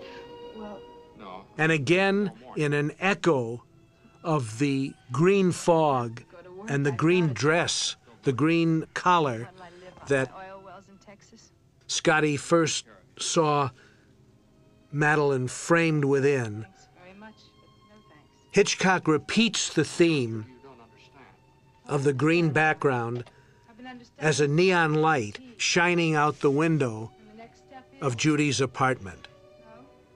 Hitchcock is using colors to trigger memory states. why? The story has now given up any sense of plausibility that this situation could be real. So, but what is more real than the situation and the story is the obsession. And that's what Hitchcock is presenting to us in this film Most filmmakers, most directors will look at a novel or a play or an original screenplay and be drawn to it because of the story. The plot has been the staple of Hollywood films almost from the beginning, but film itself is like film itself has the ability to convey a dream state. Film is the closest thing to dreaming. We sit in the dark and watch these images, and the images conjure certain feelings, like memory, obsession, and guilt. And that's what Hitchcock is doing in most of his films, but in this film, more than any other.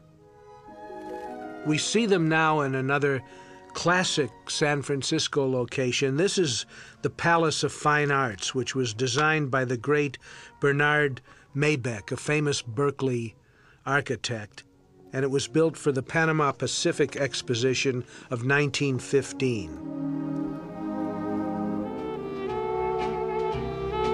So we, in addition to having this extraordinary obsessive dream, we've been on a kind of guided tour of the highlights of San Francisco, which are very real and very concrete, but also very dreamlike in their own way. The Palace of the Legion of Honor, the Palace of Fine Arts, the uh, Big Basin State Park, where the giant sequoias are. These are all extraordinary uh, places to set a murder mystery about obsession. That'll be 50 and Scotty's obsession has grown deeper. He now wants to dress Judy to look exactly like Madeleine. Now remember, we, the audience, know that Judy is Madeleine. Well, she's not Madeleine because Madeleine was Elster's real wife. Judy was Elster's mistress, who he paid and persuaded to help him kill his wife.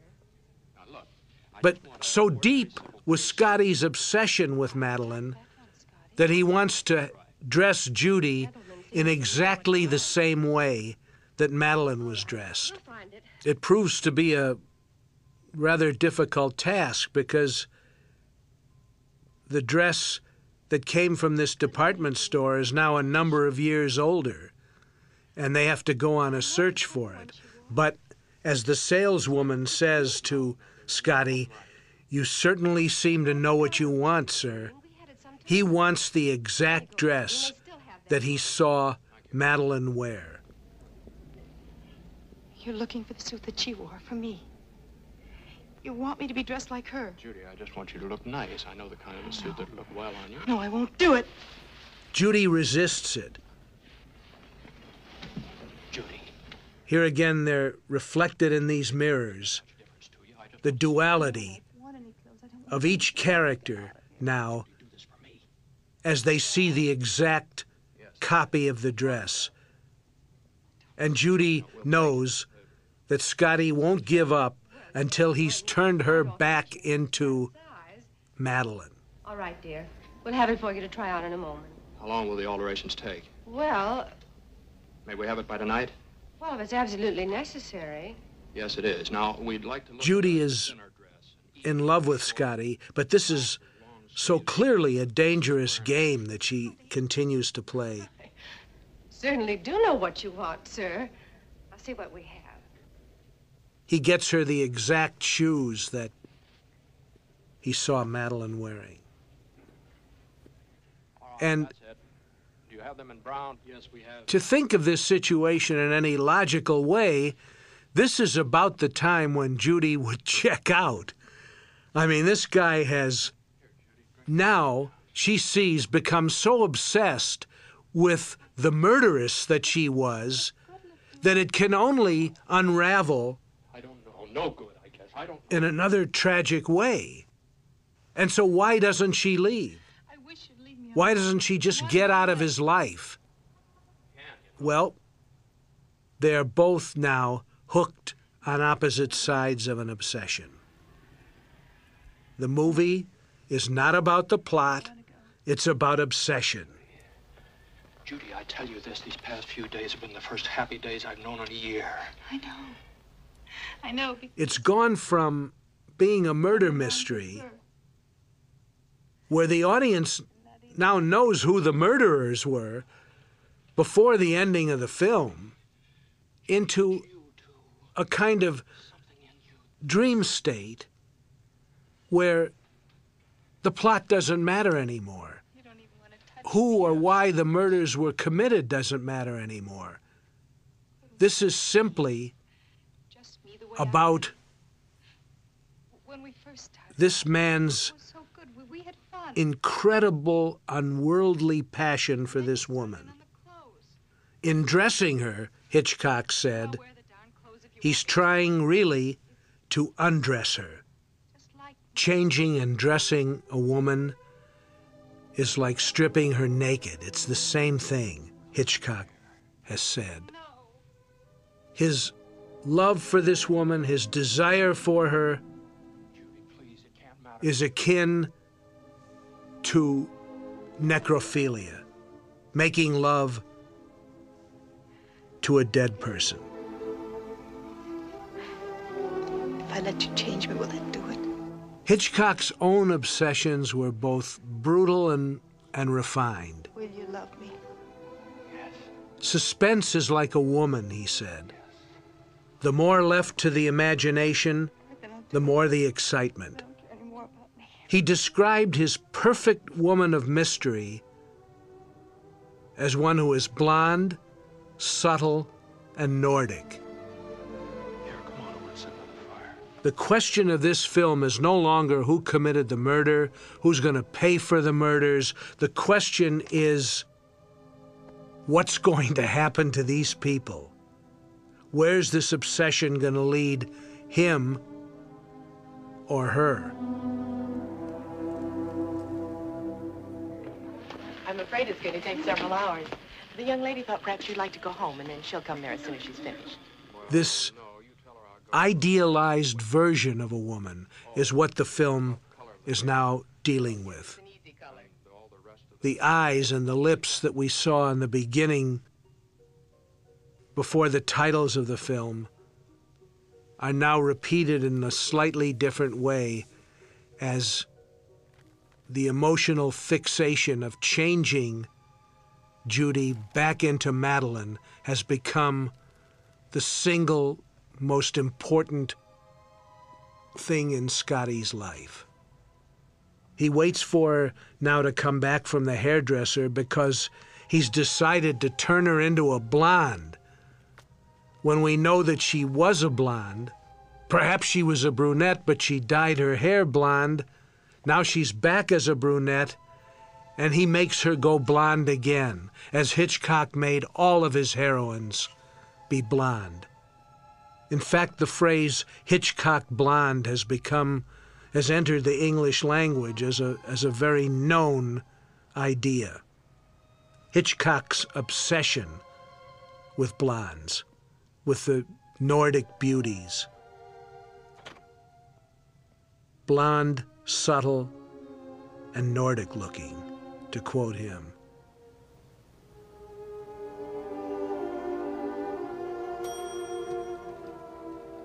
Judy comes back to her apartment.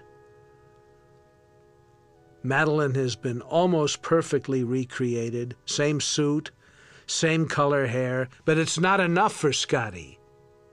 Her hair isn't styled in the same way that Madeleine's was. He hasn't achieved his perfect image of Madeleine.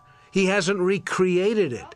He needs, for some illogical reason, to recreate Madeleine exactly. It just didn't seem to suit me.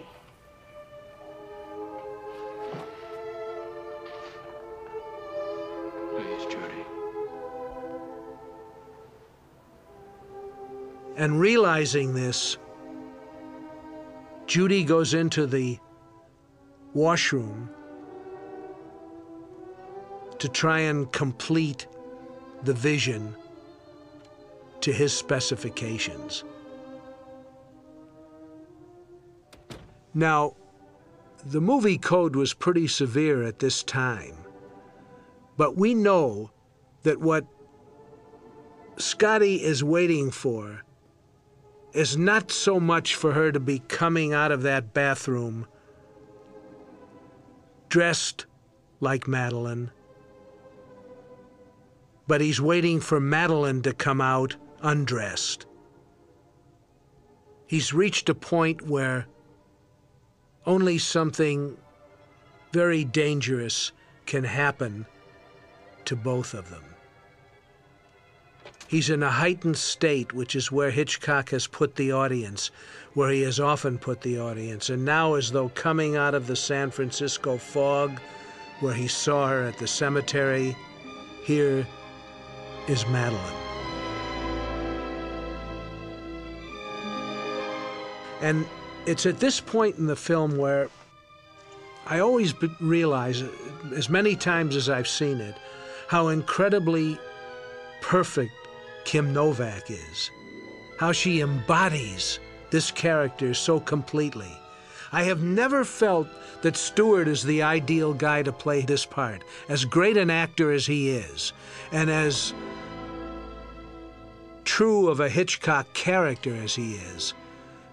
Kim Novak has become the embodiment of every man's obsession simply by being there.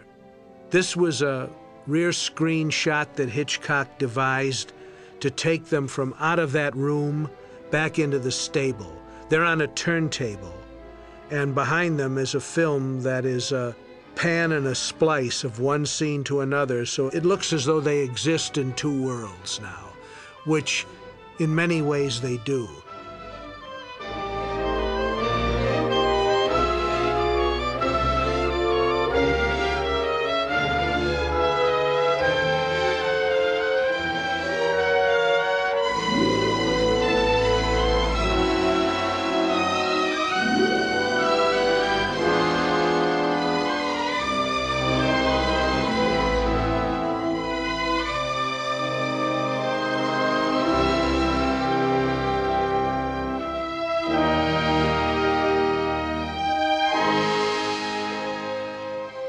It would appear as though their story has reached a kind of happy ending. He's got what he wants. She's Madeleine. You have a thing about Ernie's, don't you? She has been able to return to him as the one he loved and as herself. Hello, my love. She wears the little black cocktail dress that he that also belonged to Madeleine and everything is perfect. They're even planning to go out to dinner at Ernie's together, which is the place where he first saw her and that they went back to and revisited. And all of these themes now begin to come together the places, the looks, the ideas, repeated over and over again. And what could go wrong for them? He has created his perfect woman, and she's happy to be it. But here's the MacGuffin, the famous Hitchcock MacGuffin. I'm just about ready. All I've got to do is find my lipstick. Where do I put it? I the brooch worn by Carlotta Valdes in the painting that was a gift, a copy of which was a gift from Gavin Elster to Judy Barton, who helped him murder his wife. Judy puts on that brooch. And without a word, we know that Stewart realizes the hoax that he's been a part of. Stewart realizes that the woman in his arms is not a dream, is not a recreation. She's flesh and blood and an accomplice to murder. So the added complication for him is that he's got his true love back, but she's a murderess. And they're not going to Ernie's tonight for that last dinner. He's taking her back to the mission where he's going to put her and himself through the steps that led to the murder of Gavin Elster's wife.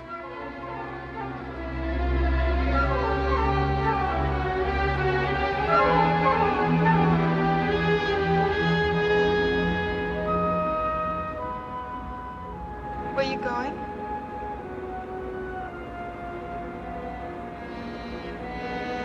One final thing I have to do. In the way that a, a mirror image works, reflecting on itself and re reflecting, so this story works.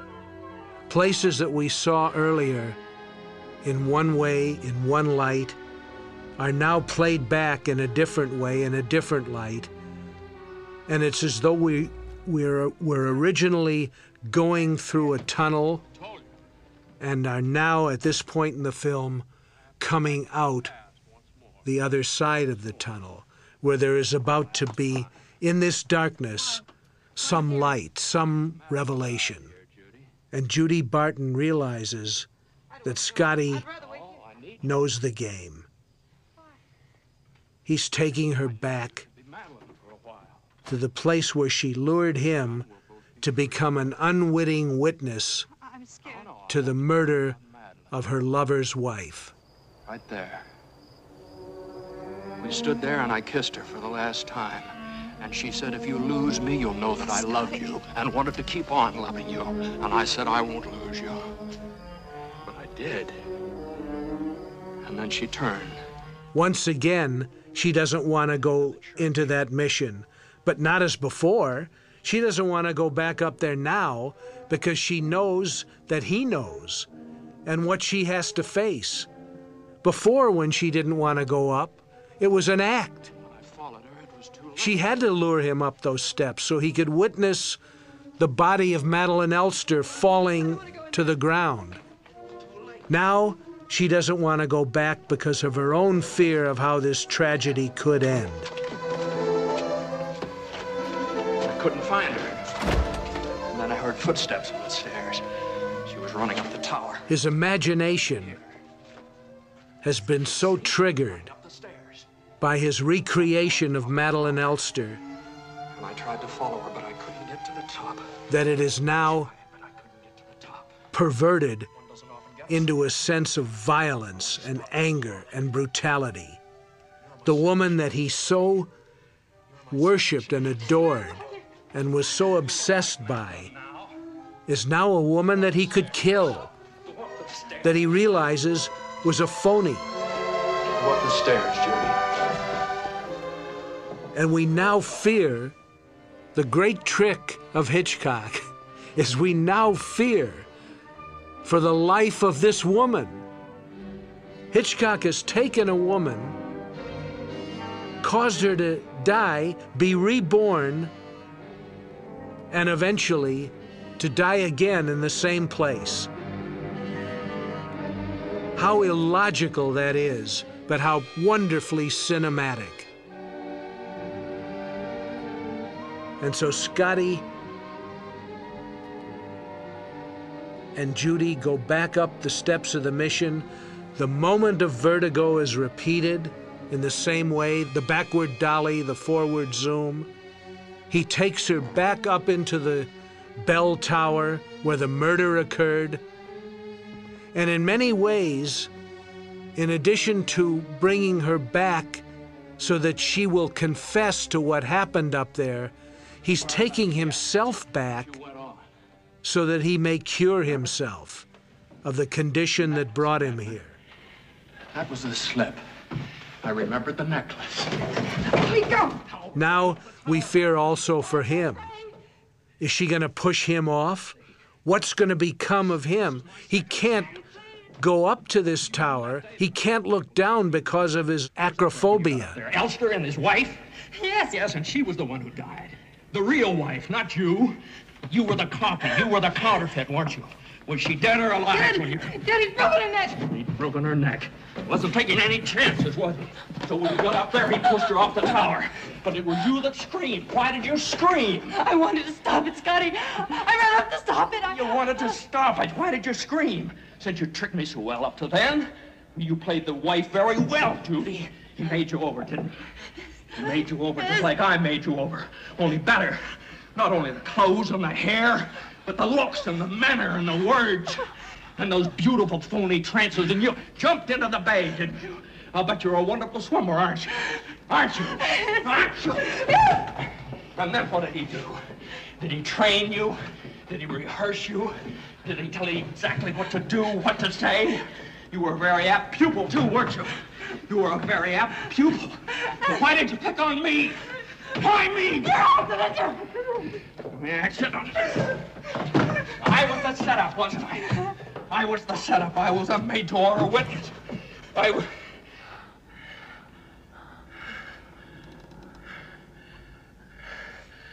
I made it. I made it. We're going up and look at the scene of the crime. Come on, Judy.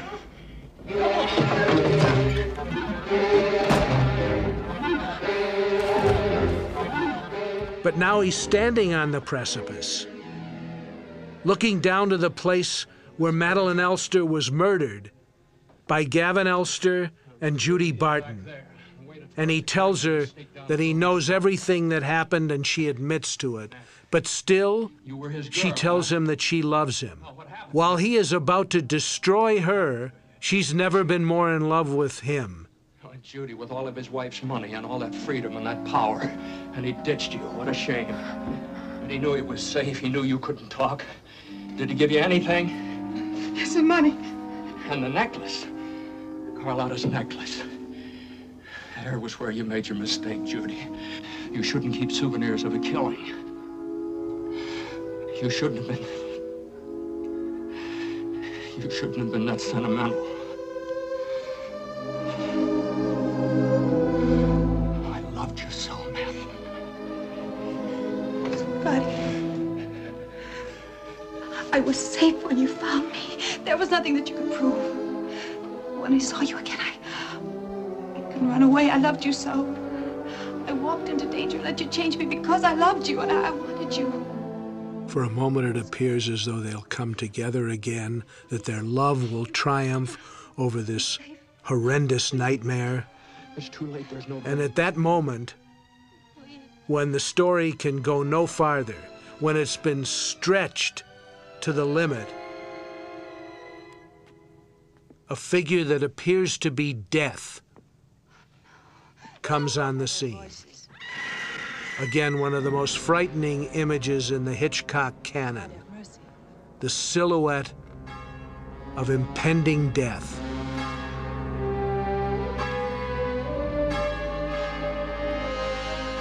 He looks down, and he's able to look down. He's cured of his acrophobia.